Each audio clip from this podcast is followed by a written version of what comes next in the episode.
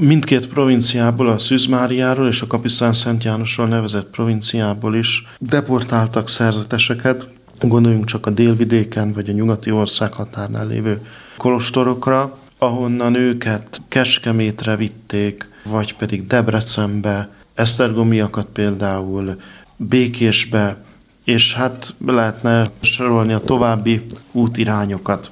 A két rendtartomány ugyanazt a szenvedés nehézséget élte át, viszont Sroti Pál delegátus generálisnak olyan jogkörei voltak, amelyeket a generális, vagy hát a, a rend római vezetése háborús időszakokra szokott kiadni egy-egy arra följogosított személynek, és ő, mivel már 1944-ben a Szent Kereszt Egyesületben ott volt, valamint Balogh Páterrel is jó kapcsolatot ápolt, ezért bekerült azoknak a, a szerzetes előjáróknak a körébe, akik jelen voltak a püspöki kar és a magyar állam közötti tárgyalásokban.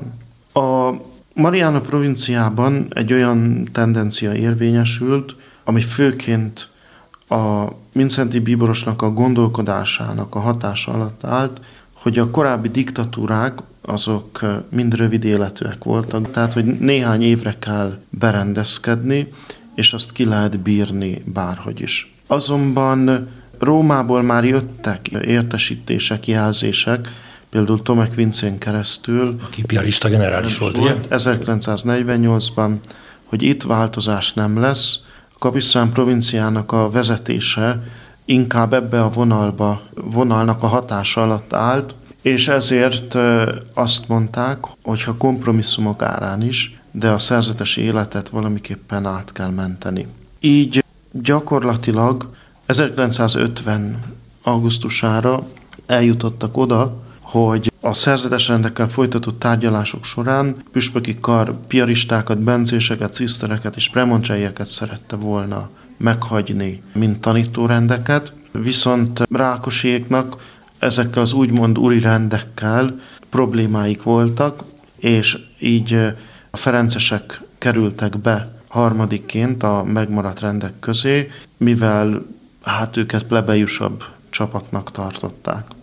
Az is kétségtelen, hogy a rend vezetésének megvoltak azért a kapcsolatai, akár Balogh Páterrel, nagy valószínűség szerint a Tátrai Jánossal is, aki előkészítette a, a szerzetes rendeknek a feloszlatását, illetve Sík Sándorral együtt részt vettek az előkészítésben az 1950 augusztus 1-én tartott úgynevezett első békepapi gyűlésnek. Ebben tényszerűen jelen voltak, és nyilván ez a rendnek a, a fönnmaradásához hát egy ilyen jobb színházi hátteret biztosított. Így lett az eredménye az, hogy, hogy három kolostorban, Margit körúti rendházban, Esztergomi rendházban, és később nagy harcok árán, vagy hát ekkor nagy harcok árán végül a Pasaréti rendházban megmaradhatott szűkített létszámok között a, a Ferences közösség, annak fejében, hogy az Esztergomi gimnáziumot, illetve a Szentendrei Egyházközségi gimnáziumot átveszik. Így 72 rendtag maradhatott meg a Kapisztrán provinciából, amelynek akkor 350 tagja volt, és 26 rendháza. És nem volt csak egyetlen egy olyan személy, akinek tanári diplomája volt az újraindulásnak az időszakában. Az újraindulás pedig például Esztergomba úgy történt, hogy augusztus végén gyakorlatilag értesültek arról, hogy a két iskolát át kell venni, ekkor kellett diákokat szervezni, Ugye, ha ma azt mondja egy igazgatónak, azt mondják, hogy augusztus végén, hogy szeptember 15-re szerezzen kellő diákot, hát azért nem biztos, hogy belevág egy iskola alapításába.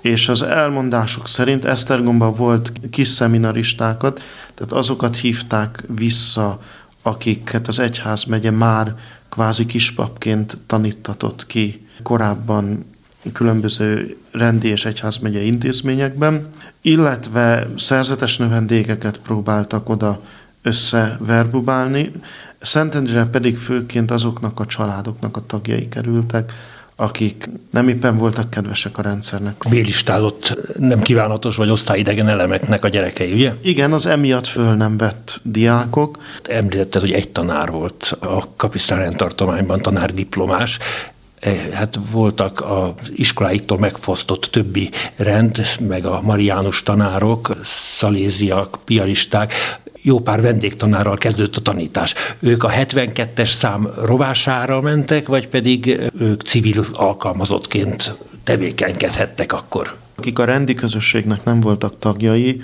szaléziek, premontreiek, piaristák, ők a 72-es létszámon fölül voltak.